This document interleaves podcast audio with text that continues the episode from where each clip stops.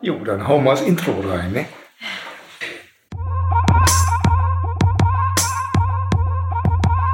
Es steht ja quasi schon vor der Tür. Wer könnte da gemeint sein? Der Winter. Und natürlich auch für uns Läufer steht der Winter vor der Tür.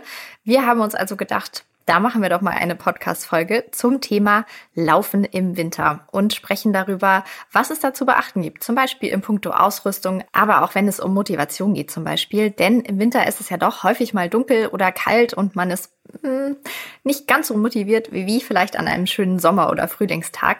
Aber so viel sei schon mal verraten. Auch im Winter kann man ganz, ganz toll laufen. Und im Detail besprechen wir das in dieser Folge des Runners World Podcasts. Nummer 48 ist es. Und bei der wünschen wir euch jetzt ganz viel Spaß. Diesmal sprechen wir der Jahreszeit gemäß über Winterlaufen. Das ist richtig. Und wir begrüßen hier im Podcast-Studio Aber ich, Jale, hallo. Julian, der Praktikant hier bei Runners World zurzeit. und der die weltbesten Fragen immer stellt und Urs, der Redakteur von Runners World. Ja, Urs, du hast es schon im Intro gesagt, wir wollen heute über Laufen im Winter reden. Denn da gibt's ja ganz verschiedene Meinungen. Die erste Frage ist dann erstmal, lauft ihr überhaupt im Winter oder macht ihr eine Laufpause? Ähm, ich liebe es im Winter zu laufen, weil ich finde, man ist im Winter sowieso schon generell weniger draußen an der frischen Luft als im Sommer. Und es ist so die Zeit, die man draußen verbringt, in der man nicht friert, sondern wenn man passend angezogen ist, finde ich, so perfekt temperiert ist. Man atmet die frische, kalte Luft ein und trotzdem ist einem irgendwie äh, warm. Und ich kann danach die Zeit auch drinnen wieder besser genießen. Deswegen glaube ich sehr, sehr gerne im Winter. Ja, das ist schon mal Also ein laufen Statement. Urs, läufst du im Winter. Winter? auf jeden Fall. Also äh, ich könnte auch sagen, was für eine Frage, aber das ist natürlich die Antwort, die, die alle langjährigen Läufer so geben. Natürlich läuft man im Winter. Laufen ist eine ganz Jahressportart und äh, es geht im Winter, zumal hier in unseren mitteleuropäischen Wintern geht das ganz hervorragend. Äh, zumal, äh, und da kommen wir ja gleich thematisch drauf, mit der Ausrüstung, die wir zur Verfügung haben. Und es ist aber gerade, ähm, was Jale eben sagte, das möchte ich auch betonen, das ist ja ähm, für eine Motivation für alle Einsteiger oder sogar auch für die, die noch nicht laufen.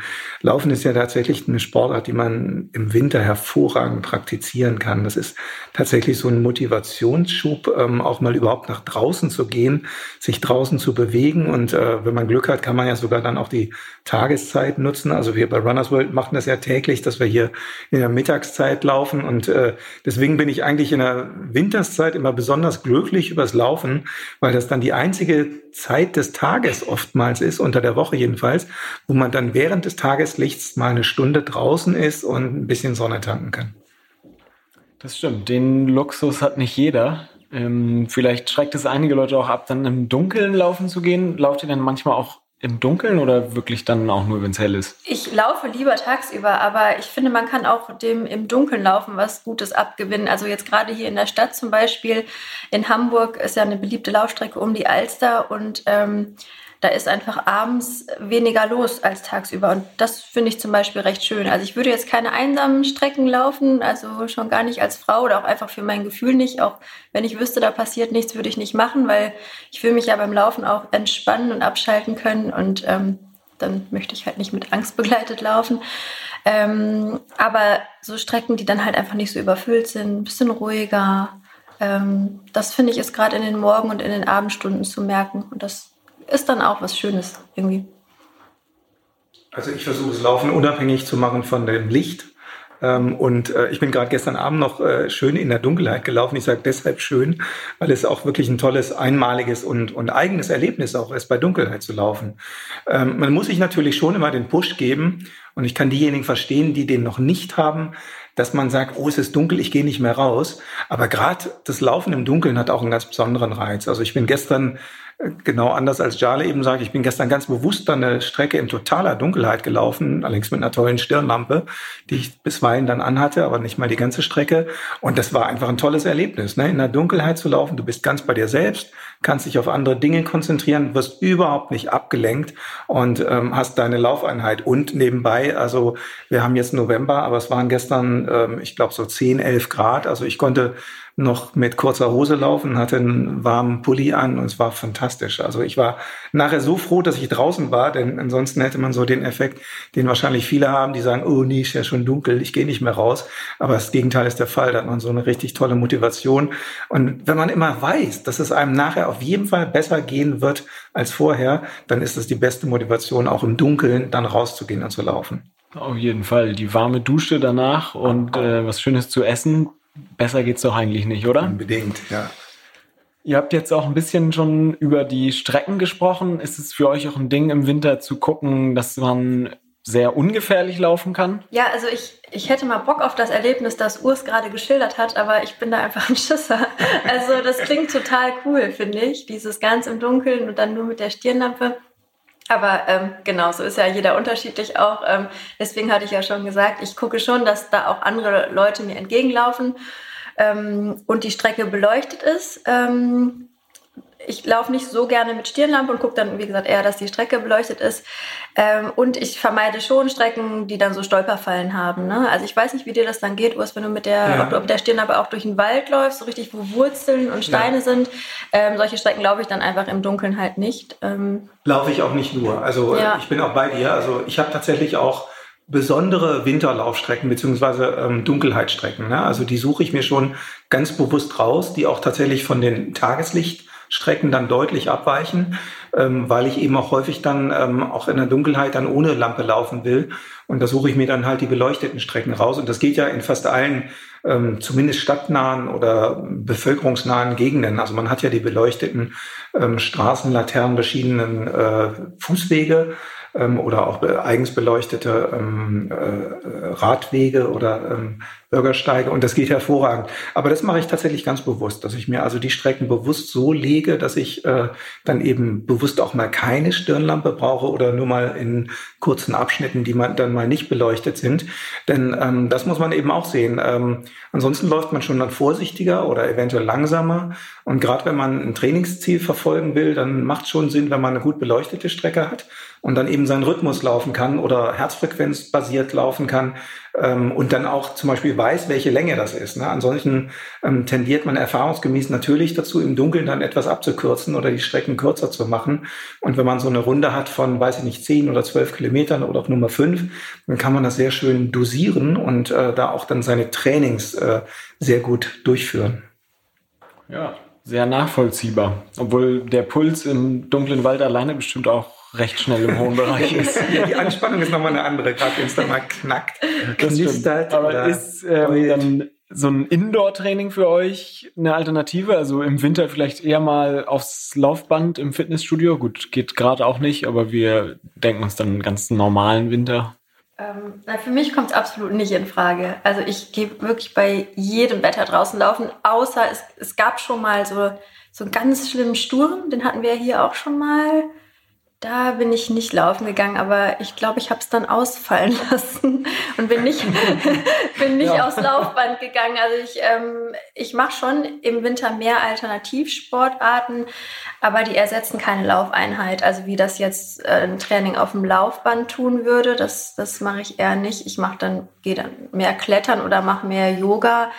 Ist dann ja für die Stabilität, die wiederum fürs Laufen dann auch gut ist, auch wunderbar. Ähm, also ich würde sagen, ich bin im Winter kräftiger als im Sommer, sozusagen dann. Aber jetzt ein Ausdauertraining alternativ mache ich bei schlechtem Wetter nicht. Ich habe es phasenweise tatsächlich mal gemacht, aber hm, tatsächlich meistens in den Phasen, wenn ich ähm, luxuriös Zeit hatte. Also ich will mal so sagen, wenn ich genug Zeit hatte zum Lauftraining und dann ergänzend noch ähm, so Studiotraining oder auch so Hallentraining, also ich mag sehr gern so Fitnesstraining in der Gruppe oder ähnliches, ähm, wenn ich das da ergänzen konnte. Ähm, ich mache es aber nicht ersetzend. Also dazu bin ich zu sehr Läufer, als dass ich dann auf, eine, auf einen Lauf in der Woche verzichten würde, um zu sagen, so jetzt gehe ich heute mal ins Studio oder in die Halle und äh, mache mal Kraft- oder Stabi-Übungen. Wobei ich weiß, es macht eigentlich Sinn. Und ich kenne diese Phasen auch wie Jale, dass ich mich eigentlich dann fitter fühle, wenn ich ähm, das Training abwechsle. Ne? Also das nur Lauftraining dann auf jeden Fall ergänze durch einen Hallen- oder durch ein äh, Studiotraining. Äh, weil ganz ehrlich, ich mache zwar so auch Yoga-Übungen und Kraftübungen zu Hause, aber ähm, da tendiert man dann irgendwie doch mal eher dazu, dass das mal weggelassen wird oder es kommt irgendwas im familiären Alltag dazwischen, im beruflichen Alltag oder sonst wie. Also deswegen eigentlich ähm, so äh, vom Verstand her äh, appelliere ich immer dafür, das zu machen, auch aus eigener Erfahrung, weil ich weiß, es geht einem dann eigentlich besser, auch als Läufer. Dafür wäre der Winter ja eigentlich perfekt, um mal ähm, wieder so eine schöne stabile Grundlage zu schaffen für Kraft und ja und und da würde ich auch dafür plädieren, ruhig viele Sachen auszuprobieren. Also ähm, das bunteste vom bunten. Also keine Ahnung. Jetzt habe ich neulich mal wieder, ich weiß gar nicht seit wie vielen Jahren, ich bin einfach mal mit so einem Volleyballtraining gegangen. Ich kam mir vor wie irgendwie in total falschen Film, aber es hat super Spaß gemacht. In der Schulzeit, ne? Ja, so ungefähr. Es hat äh, Spaß gemacht und ich habe so am Muskelkater an den zwei Tagen danach gemerkt, wo es einem dann doch fehlt. Und äh, egal was man macht, irgendeine Abwechslung Ergänzung ist immer gut. Ne? Also das merkt man einfach bei den verschiedenartigen Trainings. Und ein anderer Aspekt ist natürlich der, der zählt aber genauso fürs Laufen. Das Training in der Gruppe, das motiviert immer unheimlich gut und hat dann auch noch so diesen sozialen Charakter. Ne? Wenn man das dann eher in der winterlichen, abendlichen Dunkelheit dann irgendwie noch in so einen Abend reinstreut, das ist schon nochmal auch eine, eine tolle Mehrmotivation. Und ähm, jetzt in der Folge dessen zum Beispiel verabrede ich mich dann auch mit solchen Leuten dann ganz bewusst auch abends, auch in der Dunkelheit. Und ähm, das ist ja die Erfahrung, die man immer macht, wenn, wenn man weiß, man ist mit drei Leuten verabredet, dann geht man auch hin. Ne? Das stimmt. Absagen ist dann äh, eine ziemlich große Hürde. Ja. Also außer man ist alleine, dann lässt man es halt gerne mal ausfallen. Das stimmt. Es ist eine Hürde und äh, andererseits freut man sich dann eben auch auf den äh, Kontakt mit den Lauffreunden, äh, dass man sich dann sieht und eben gemeinsam abends dann noch die Runde dreht. Also das ist auf jeden Fall ein, ein super äh, Trick oder ist banal, aber es ist echt ein guter Trick, sich einfach verabreden, egal auch mit wem, also egal in welchem Tempo. Das muss dann auch keine spezifische Trainingseinheit sein, sondern man geht einfach raus zum Laufen. Und ähm, das ist gerade für diese einsamen, stillen, dunklen, kalten Winterabende das beste Mittel, finde ich. Ich finde auch so eine schöne, kalte Waldluft, das äh, hat was am Abend, ja. Ja, ich meine, da sind wir bei der Anfangsfrage. Ne? Also das ist natürlich eine ganz eigene Qualität, das Laufen in der kalten, kühlen Winterluft und äh, das äh, hat natürlich irgendwie gesundheitlich auch genauso die Auswirkungen, stärkt das Immunsystem äh, und macht einen insgesamt fitter und auch glücklicher, äh, genauso wie das Laufen sonst in allen anderen Jahreszeiten auch. Ja. Wir müssen, glaube ich, mal hier an der Stelle auch ein bisschen auf Equipment kommen, ne? weil wir reden ja. jetzt so irgendwie, äh, fabulieren hier vom, vom schönen Laufen im Winter und so. Ähm, jetzt haben wir momentan ja irgendwie noch gar nicht so richtig heftigen Winter. Äh, also jedenfalls ähm, klimatisch äh, stehen wir noch nicht so vor den riesigen Herausforderungen. Ne? Ähm, aber wir bereiten uns jedenfalls redaktionell schon drauf vor. Also Jale, du hast ja, glaube ich, schon Funktionswäsche, Merino auch äh, behandelt. Ne? Ja. Waren da schon Winterteile dabei? Spannend, ja. Genau, ich habe heute noch bei der Laufrunde gedacht, ich freue mich auf den richtigen Winter, von dem du gerade gesprochen hast, dass der hoffentlich noch kommt, weil ich auch eine, eine Tide getestet habe und eine Laufjacke und da habe ich gemerkt, ah, die finde ich jetzt bei den 6 Grad sogar noch zu warm und da freue ich mich auf die richtig knackigen Temperaturen, um dann halt auch mal wirklich äh, genau warme Laufkleidung zu testen und ähm, das stimmt, ja. die Erfahrung habe ich gerade mit einer Mütze gemacht. Das war eindeutig ja. noch ein bisschen zu früh, obwohl wir schon November haben. Aber ich denke, ein bisschen kühler darf es noch werden und sonst ähm, am Morgen oder am Abend nochmal ausprobieren. Vielleicht ja. ist es dann ein bisschen kälter. Ich finde es ja witzig, dass wir da als erstes auf, die, auf diese Themen zu, zu sprechen kommen, was zu warm ist.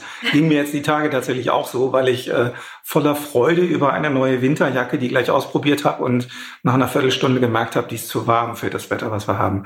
Aber das ist so das allgemeine Phänomen, was wir eigentlich seit Jahren äh, beobachten.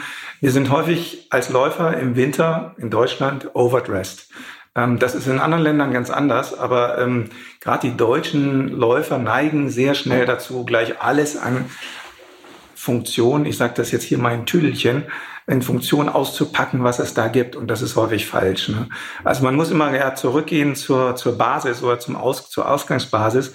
Und ähm, ich sage immer so, der, der menschliche Körper ist eigentlich ein Wärmekraftwerk. Also auch wenn wir laufen, wir ähm, erzeugen mehr Energie für den Wärmehaushalt als für den Vortrieb. Und ähm, das muss man sich immer bewusst machen. Und das, das weiß eigentlich auch jeder Läufer, dass ähm, was passiert beim Laufen? Wir erzeugen Wärme. Ne? Also es ist äh, umgekehrt, sage ich immer provokativ so, wann hast du das letzte Mal beim Laufen wirklich gefroren? Also nach der Warmlaufphase. Da muss man schon wirklich sehr falsch angezogen sein, ähm, damit man wirklich richtig friert. Ich erinnere mich immer gerne an ein Beispiel, ähm, als ich mit englischen Kollegen im Winter gelaufen bin, im Februar in London. Und ähm, ich dann also zum vereinbarten Lauftermin kam und die kamen alle in kurzen Hosen und es waren zwei Grad. Wir sind dann im Hyde Park gelaufen und äh, die haben mich ein bisschen komisch angeguckt. Lange Tights äh, waren total verpönt bei denen. Ne? Und ich natürlich in langen Tights mit Handschuhen gelaufen, Mütze und so und die alle mit kurzer Hose, Funktionsshirt und ein Oberteil drüber und das war's. Ne? Das geht auch. Also ist vielleicht nicht das, was wir praktizieren möchten, aber ich will damit nur zeigen, Bekleidung und das Empfinden für Wärme und Kälte ist sehr, sehr subjektiv.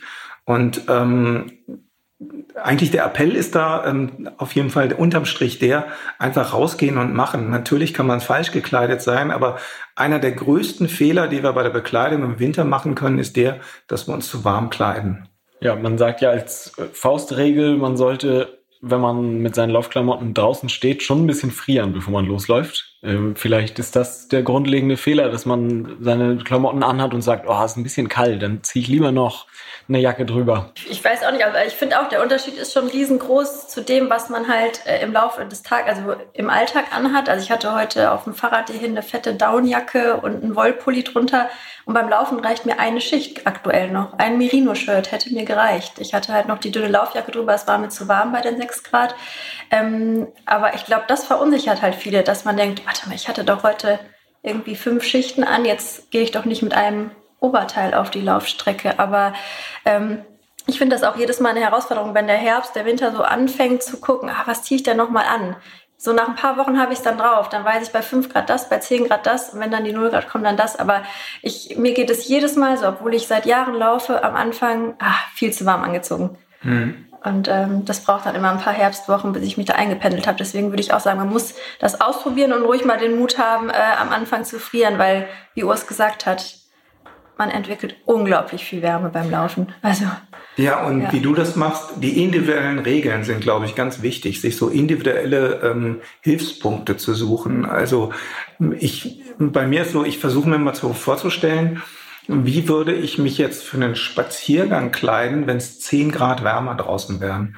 Und ähm, weil ich komme jetzt drauf, weil du das Beispiel eben mit dem Merino-Shirt sagst. Ne? Also ähm, ich habe eben gesagt, gestern waren so 10, 11 Grad Außentemperatur. Ähm, ich bin da mit kurzer Hose gelaufen. Also ich weiß, bei normalem Wetter bis 10 Grad kann ich immer gut mit kurzer Hose laufen.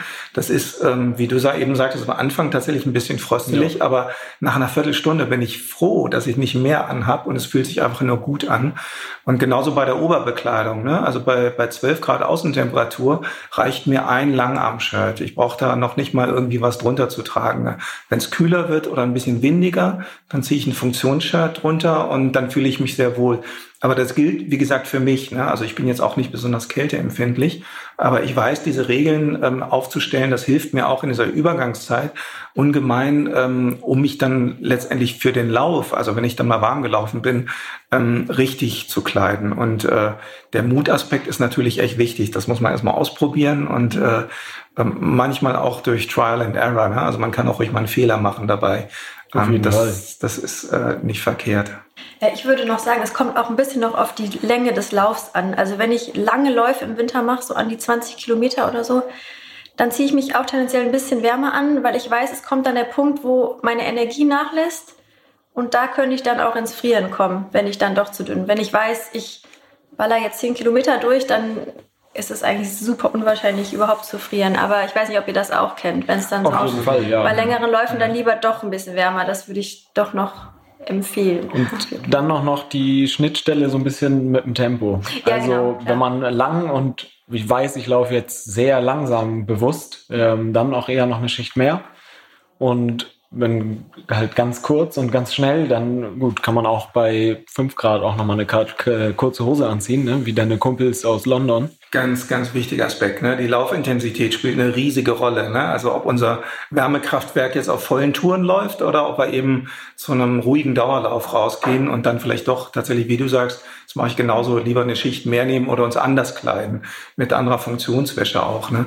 Ich finde immer beeindruckend, ähm, wenn man bei, das bei den Elite-Läufern sieht, die haben ja da auch eine Cleverness oder ähm, man sieht, äh, wie die auch die Temperaturen wählen für die Wettkämpfe. Ganz banal, warum wurden in Berlin in den letzten Jahren so viele Marathon-Weltrekorde aufgestellt? Weil das Klima im September in Berlin dafür sehr förderlich ist. Ne? Also es ist am Start morgens Ende September ähm, hat man so 10, 11 Grad. Also jetzt ähm, bei, bei Eliud Kipchoges Weltrekordlauf, ne, da waren es also fröstelige äh, Temperaturen morgens noch, aber die laufen dann natürlich in ihrem Wettkampfdress los. Und es ist einfach dann für den Körper auf Hochleistungsbetrieb ähm, vollkommen in Ordnung, beziehungsweise die ideale Leistungszone, dann in, in dieser äh, Temperatur zu laufen und äh, man überhitzt dann eben nicht. Ne? Und ähm, äquivalent gilt das für uns dann auch. Wir müssen natürlich rüberbrechen. Wir laufen jetzt nicht ganz so äh, auf dem Intensitätsniveau wie Eliot. Und, naja, ich äh, auf seinem eigenen Niveau dann. Ne? Ja, und auch im Traininglauf. Also na klar, das macht einen riesen Unterschied. Ne? Ob ich jetzt ähm, am Limit laufe oder Intervallläufe mache über anderthalb Stunden oder ob ich einen langsamen, ruhigen Dauerlauf mache, wo also tatsächlich ja der Puls sehr viel niedriger ist und äh, wo dann auch über die Dauer der Zeit natürlich das Kälteempfinden anderes ist. Ne? Und ähm, da nochmal zu den Grundregeln auch, ähm, da muss man sich, glaube ich, sehr bewusst machen, wie man sich dann kleidet. Ähm, auch unter den, ähm, sage ich mal ganz bewusst, modernen Gesichtspunkten. Denn äh, früher, das gilt natürlich auch heute noch, haben wir immer so vom Zwiebelprinzip oder vom Layering gesprochen. Das stimmt natürlich auch heute noch. Ne? Und Dazu zählt für mich ganz entscheidend die, äh, der First Layer. Das ist also ganz wichtig, äh, was man als erste Schicht auf der, ähm, auf der Haut trägt. Ne? Das muss natürlich erstmal sympathisch sein, das muss angenehm sitzen und das ist auch ein Körpergefühl, das kann man nur selbst bestimmen. Und dann muss es für einen selbst ähm, funktionieren. Ne? Also das, äh, und da gibt's auch keine allgemeinen Regeln. Ähm, Jale, du sagtest eben, du trägst dann gerne ein Merino-Shirt. Ähm, das taugt, ähm, aber bei intensiven Läufen ist das dann häufig ähm, schon nicht unbedingt der beste Ratschlag, weil da taugt dann besser irgendein äh, Stoff aus der Polyamidgruppe, die dann den, den Feuchtigkeitstransport besser erledigen. Ne? Also ähm, Nochmal zurück zu dem Punkt. Es macht Sinn, sich über das gesamte Konzept, Bekleidungskonzept dann Gedanken zu machen. Ne? Also was trage ich als als erste Schicht, als First Layer ähm, und dann als zweite Schicht und eventuell, wenn es das Wetter wirklich erforderlich macht, dann als dritte Schicht. Aber das muss eben dann oder sollte aufeinander abgestimmt sein. Ne? Also vor allen Dingen die, die ähm, Transportkette für die Feuchtigkeit, für die Körperfeuchtigkeit ähm, muss funktionieren, dass also die Körperfeuchtigkeit vom Körper weg transportiert wird an die äußere Schicht. Und das wird, je mehr Schichten Bekleidung wir tragen, umso schwieriger. Ähm, und dann muss es auch anatomisch zum Beispiel einfach richtig sitzen. Es muss die richtige Größe sein, die Größe, richtige Schnittform. Ne? Das sind ganz wichtige Aspekte, die ähm, man häufig vernachlässigt, weil man zu sehr an die Funktion denkt. Ne? Aber ein ganz banales Beispiel zu sagen, ein Langarm-Shirt, das an den Ärmeln zehn Zentimeter zu kurz ist, das bringt mir nichts. Ne? Das muss schon richtig sitzen. Und ähm, du sagtest Zwiebelprinzip, das kenne ich jetzt vom Wandern, dass wenn einem zu warm ist, zieht man nochmal eine Schicht aus. Aber das ist beim Laufen ja nicht so einfach, außer du willst dann deine Jacke in der Hand tragen. Ja, also Zwiebelprinzip, ich mag das Wort eigentlich nicht so sehr, weil dann spricht man, denkt man ja gleich so an vier oder fünf Schichten oder so. Ähm, und beim Laufen im Winter, ähm, also in den mitteleuropäischen Breiten, in denen wir uns bewegen, brauchen wir meistens nur zwei Schichten, manchmal drei Schichten. Ne? Also jetzt gerade ähm, mit den neuen Bekleidungsmustern, äh, die wir jetzt auch gerade testen, da gibt es ähm, wirklich hervorragende Lösungen, wo wir nur zwei Teile brauchen. Ne? Also sprich einen wirklich gut sitzenden, gut funktionierenden First Layer, der ähm, also auch wärmeisolierend ist, aber auch feuchtigkeitstransportierend und darüber eine Oberschicht. Ne? Also in, in der Regel ist das ein Langarm-Shirt ähm, manchmal sind es aber auch tatsächlich dann diese Läufer-Funktionsjacken. Und ähm, da haben wir tatsächlich jetzt ähm, in diesem Jahr, auch jetzt in diesem Winter 2021, richtig viele neue tolle Produkte gesehen, ähm, die ähm, zwei oder drei Schichten, die man früher getragen hätte, ersetzen. Ne, also wir haben gerade bei den Oberbekleidungen ähm, da Produkte jetzt gesehen und getestet auch, ähm, wo wir, ähm, also ich kann mal ein Beispiel nehmen. Ich war jetzt vorletztes Wochenende, ähm, war ich zu einem wirklich langen Etappe unterwegs, laufend. Und ähm, wir waren also am ersten, auf dem ersten Stretch über vier Stunden unterwegs. Und ähm, es waren ähm, sieben, acht Grad, als wir losliefen. Und ich hatte zwei Schichten an. Und das hat für den gesamten Lauf gereicht. Ne? Also äh, ich dachte erst, okay, viel zu kalt oder zu fröstelig, zumal es auch am Anfang regnete. Aber ich war nachher genau richtig ähm, temperiert und äh, bekleidet. Und ähm, das sind so die, die Sachen, die man heute mit der Bekleidung erreichen kann. Ne? Dass man also tatsächlich so eine Funktionsbekleidung hat, die heute tatsächlich anders und viel, viel besser funktioniert, als das noch vor einigen Jahren der Fall war. Ne? Also dann äh, da kommen wir sicherlich gleich nochmal zum Thema dann Funktionsjacken oder Membranjacken, die spielen ja noch eine extra, extra Rolle. Ja, genau. Ich wollte auch was zu den Jacken, also beziehungsweise zu der äußeren Schicht dann sagen, ne? die, wie Urs gerade gesagt hat, ähm, die erste Schicht muss halt irgendwie wärmeisolierend sein und feuchtigkeitsleitend unbedingt. Und dann ist es wichtig, finde ich, dass man eine äußere Schicht hat, die aufs Wetter abgestimmt ist. Gerade wenn man jetzt so spezielle Wetterverhältnisse wie Regen oder starken Wind hat, dann ist es so Gold wert. Also ich, ich empfehle jedem Läufer, so ein, so eine Laufjacke zu haben, wo er denkt, boah, die merke ich kaum, weil die leicht ist und da brauche ich ein Shirt drunter tragen, weil die hält einfach den Wind ab. Ich finde, das macht so viel aus und erspart einen nämlich eben zwei andere Schichten. Also das finde ich ist so eine richtig gute Kombination. Manchmal tendiere ich auch zur Weste, wenn das so, ne, dass der, der, dass der Rumpf gut warm gehalten wird oder dass da der Wind nicht so, so drauf bläst, sage ich mal, ähm, dann ist das auch nochmal ein guter Ersatz zur Jacke. Aber so eine, so eine Laufjacke, mit der man hundertprozentig zufrieden ist, ist, ist wirklich Gold wert, denke ich, gerade um Schichten zu sparen. Und ähm, bei den Membranjacken, äh, die sind für mich Fluch und Segen. Äh, früher waren sie noch viel mehr Fluch, heute sind es mehr Segen. Das liegt aber daran, dass die Membrane sich deutlich verbessert haben. Erstens das. Zweitens die Verarbeitungsqualität, also wie die Membrane verarbeitet sind. Und dann auch die Technologien. Ähm, um ein Beispiel zu nennen, ähm, wir haben früher, im früher, also bis vor zwei Jahren oder bis jetzt auch noch, Windstopperjacken getragen. Ne? Es gibt ja diese von Gore entwickelte Windstoppermembran, andere Hersteller machen das auch, aber eine Membran, die tatsächlich den Wind außen vor lässt. Und die Membran haben wir tatsächlich meistens wo getragen? Außen als oberste Schicht. Und jetzt ist man auf die Idee gekommen, das mal umzudrehen. Warum nicht die Membran ganz dicht an den Körper zu bringen? Und siehe da, das funktioniert fantastisch. Ne? Also eine Windstoppermembran als First Layer in der Unterwäsche oder in anderen Bekleidungsschichten. Also es gibt jetzt auch äh, Jacken, die so ausgerüstet sind. Diese Infinium Jacket, Jacket R5 von Goraware zum Beispiel haben wir jetzt getestet. Da ist die äh, Membran auf der Innenseite und ähm, die ähm, Wattierung bzw. die Fütterung, äh, die, die, die Wärme isoliert, die ist da drüber gebaut und funktioniert fantastisch. Ne? Kann man hervorragend nutzen. Ähm, das zeigt zwei Dinge. Das eine ist, ähm, die Membran funktioniert umso besser, je näher sie am Körper ist. Das ist übrigens bei Wanderjacken dann eben nicht der Fall. Also deswegen ja. sind diese Hardshells oder so, wie man da in der Fachsprache sagt, für Läufer völlig ungeeignet, weil die halten von außen alles ab, auch die Feuchtigkeit, das ist gut, aber man schwitzt eben sehr stark und da ist die Feuchtigkeit drin und keine Membran dieser Welt schafft es, die Feuchtigkeitsmengen nach außen zu tragen. Ähm, und der zweite Aspekt, ähm, der wichtig ist für Läufer, ähm, es muss immer eine Durchlüftung stattfinden, weil, wie eben gesagt, also wir, der Körper schwitzt einfach so stark oder gibt so viel Feuchtigkeit ab, beim Laufen, gerade beim längeren Lauf oder je länger der Lauf wird, dass da immer eine Durchlüftung stattfinden muss. Sonst äh, wird es irgendwann zu warm und man hat diesen Hitzestau-Effekt. Ne? Denn ähm, nochmal der Punkt, also die Membrane, keine Membran der Welt ist so leistungsfähig, dass sie die Feuchtigkeit verarbeiten kann, die beim Laufen entsteht. Also gerade kann man im Regen auch direkt ohne Jacke laufen, ne? Ist am Ende sowieso pitchnass alles.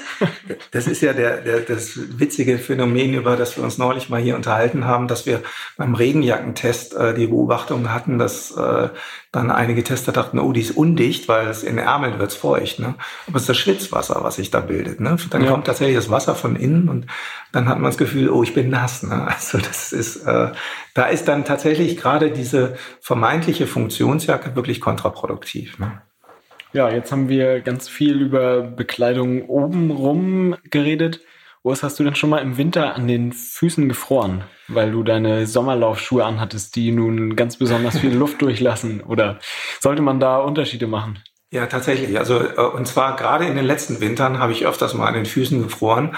Ähm, dank der Fortschritte, die die Laufschuhhersteller machen. Denn ähm, wir haben, das ist eigentlich tatsächlich ein relativ neues Phänomen, dass die ähm, Oberstoffe von Laufschuhen so luftdurchlässig sind und so atmungsaktiv. Und ähm, gerade so diese gestrickten Materialien, ob das jetzt äh, Flyknit ist oder wie immer die Hersteller das, das, das nennen, die ähm, haben so eine ähm, gute Atmungsaktivität oder lassen so viel Temperatur durch oder teilweise sogar richtig äh, Luft durch, dass die im Winter zu kalt sein werden können. Und äh, deswegen gibt es auf der anderen Seite jetzt immer wieder oder immer mehr Modelle auf dem Markt, die äh, auch für den Wintereinsatz tauglich sind. Sei es durch eine Membran oder sei es durch ein Obermaterial, ähm, was speziell winter ready ist oder wie auch immer die Hersteller das nennen, also was speziell für kühlere Temperaturen ausgelegt ist. Hast du solche Schuhe, Jale? Ähm, ja, habe ich gerade eben noch gerade gelaufen. Eben gelaufen ja, genau. Super. genau, den, den Gore-Tex-Schuh äh, von äh, New Balance bin ich gelaufen. 880, eben, ja. ähm, genau, ähm, 880, ne? war das genau. Ähm, ja, also lange Zeit waren mir die Gore-Tex-Schuhe dann irgendwie, hatte ich das Gefühl, zu warm oder zu, ja, ich habe sie dann als, auch gefühlt dann schwerer oder sind ja tatsächlich dann auch oft schwerer, denke ich, Urs, oder? Wegen der, ich weiß nicht, ob das wegen der Membran ist oder, ähm, also ich hatte eher immer dazu tendiert, wenn ich unter einer Stunde laufe, ziehe ich einfach meine gewohnten Laufschuhe an und sei es, dass sie nass werden durch Regen.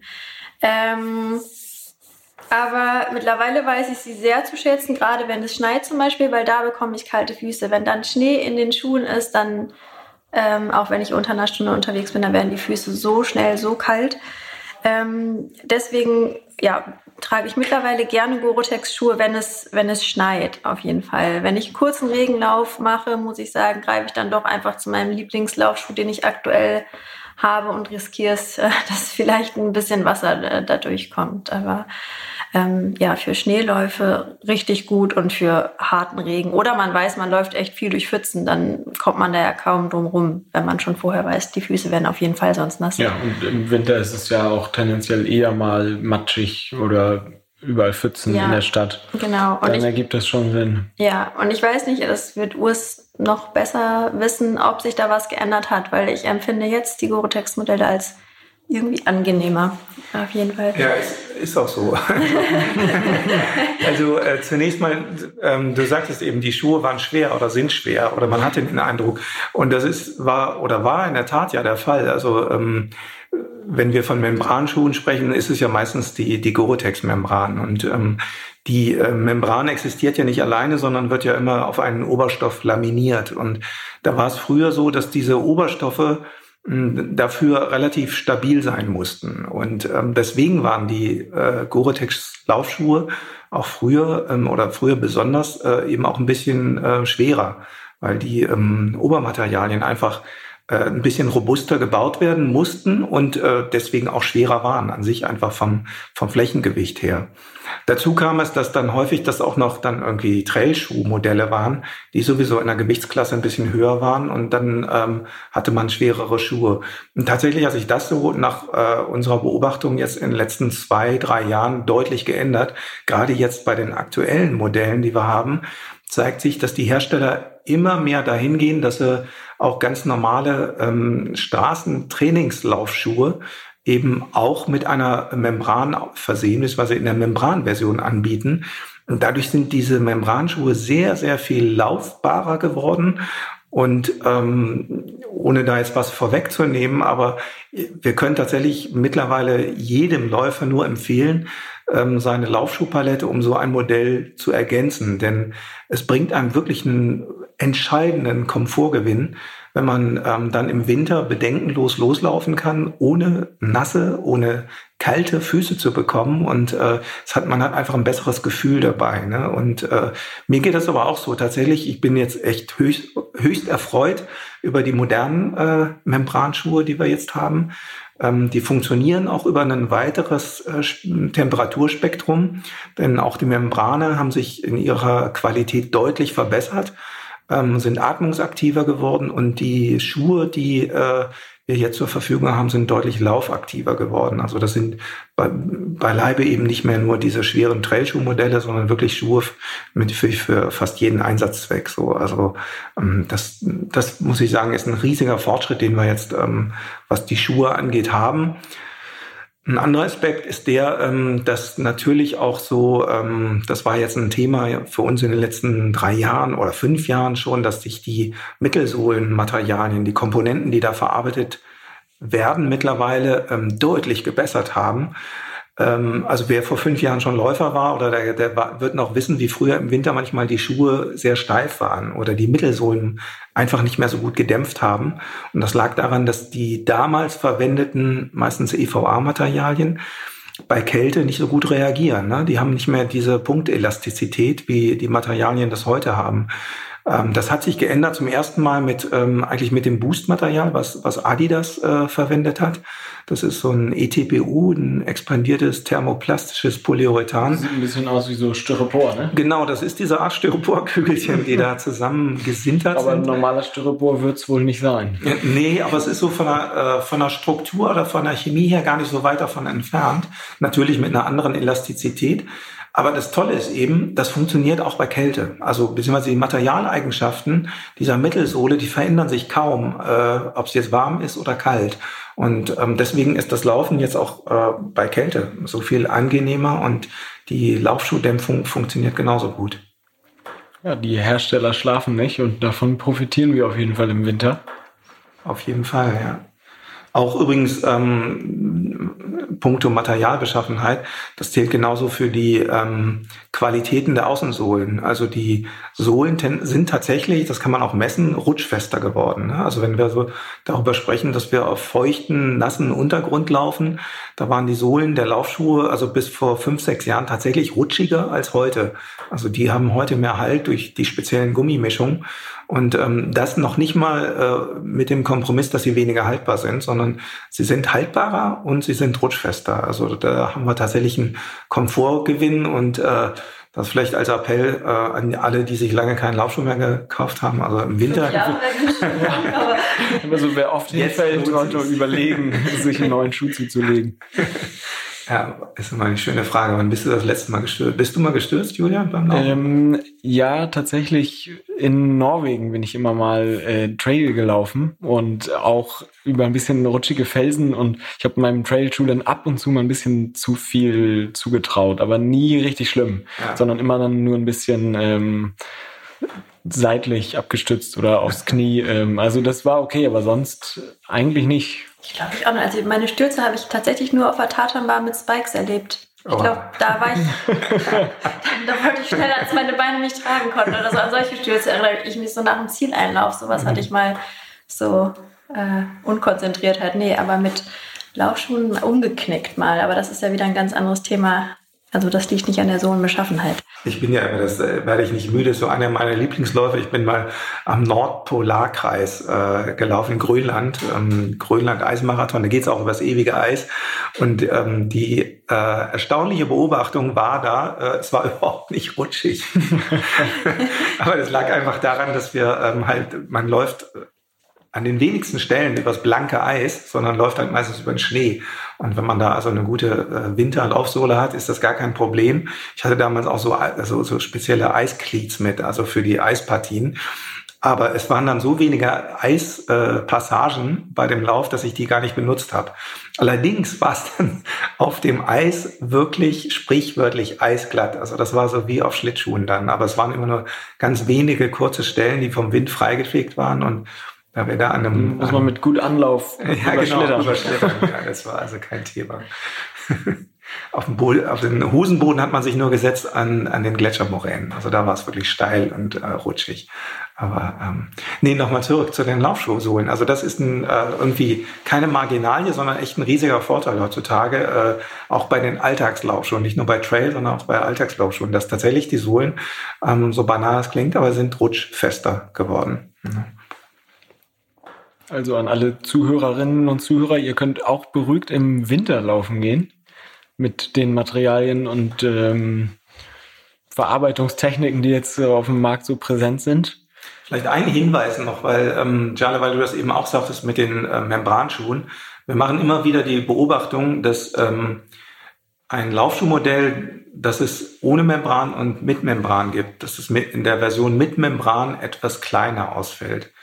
Ähm, der Schuh ist natürlich an sich nicht kleiner, sondern das Obermaterial ist einfach ein bisschen steifer, beziehungsweise nicht so dehnfähig. Und äh, deswegen lautet so unsere allgemeine Empfehlung meistens, ähm, dass man äh, einen Membranschuh eher eine halbe Nummer größer wählen sollte, weil die äh, Obermaterialien nicht so dehnfähig sind und man eben dann das Gefühl hat, dass der Schuh ein bisschen kleiner ist. Beziehungsweise nicht nur das Gefühl hat, sondern es ist tatsächlich so. Mhm.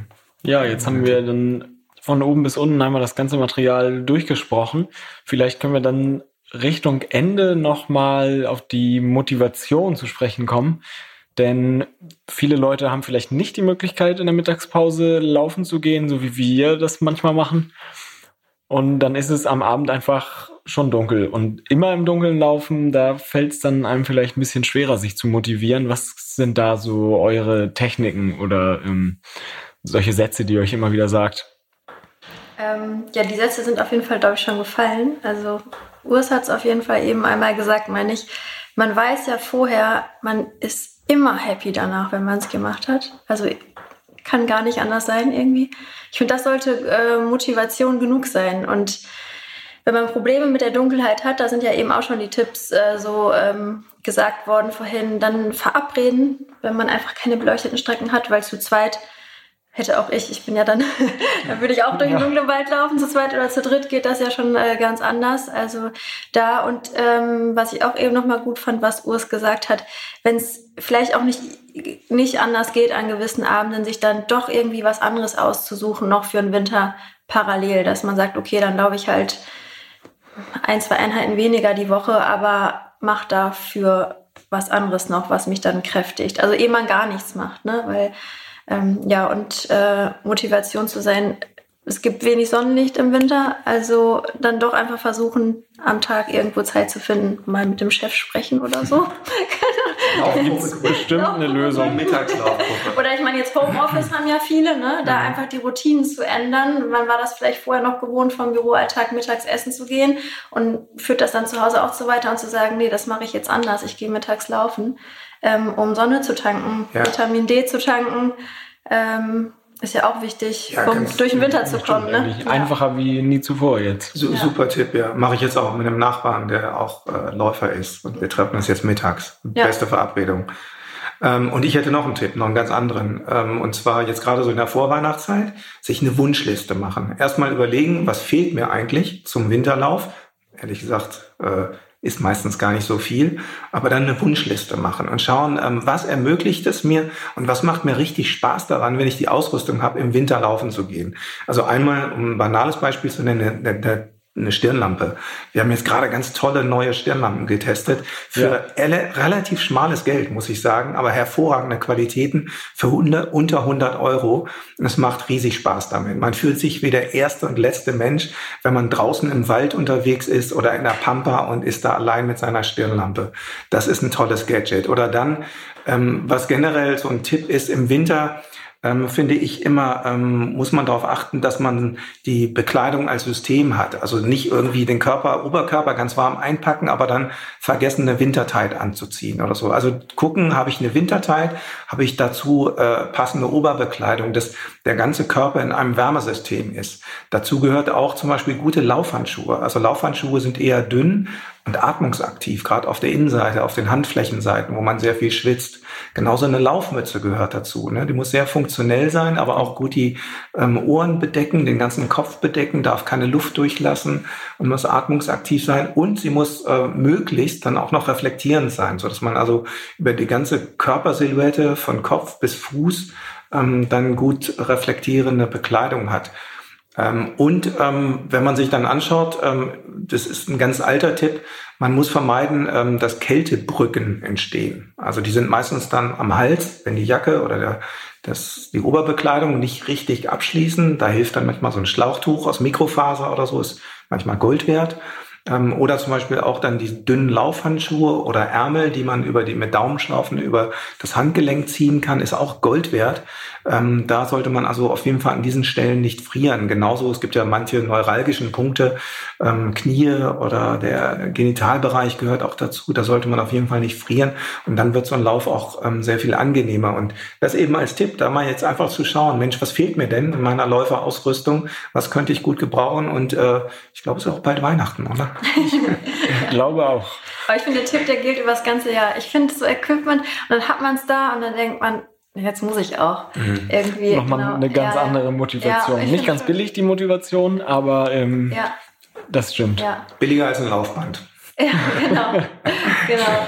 Und noch kurz als Hinweis, wer jetzt tatsächlich die Dunkelheit so scheut, wir haben auch ähm, auf runnersworld.de einen Artikel zu da sind noch lauter Tipps zu Läufen in der Dunkelheit. Wir stellen da auch so Sicherheit-Gadgets. Genau. Also wenn das jetzt so ein, ich kann mir vorstellen, dass das bei vielen noch so ein Hemmnis ist, so, so abends alleine und so. Also da, dass man da auch nochmal guckt, was gibt einem vielleicht so die nötige Sicherheit, um sich auch alleine rauszutrauen, wenn dann der, die Verabredung doch absagt oder man eben nicht so schnell einen Laufpartner findet. Ja, das sind sehr wertvolle Tipps. Dann ich sehe, es dämmert auch schon. Also äh, wir müssen ja, dann, gleich Schluss machen. Dann müssen wir gleich los. Julian, vielen Dank. Top Fragen. Ja, ich danke euch. Gemacht,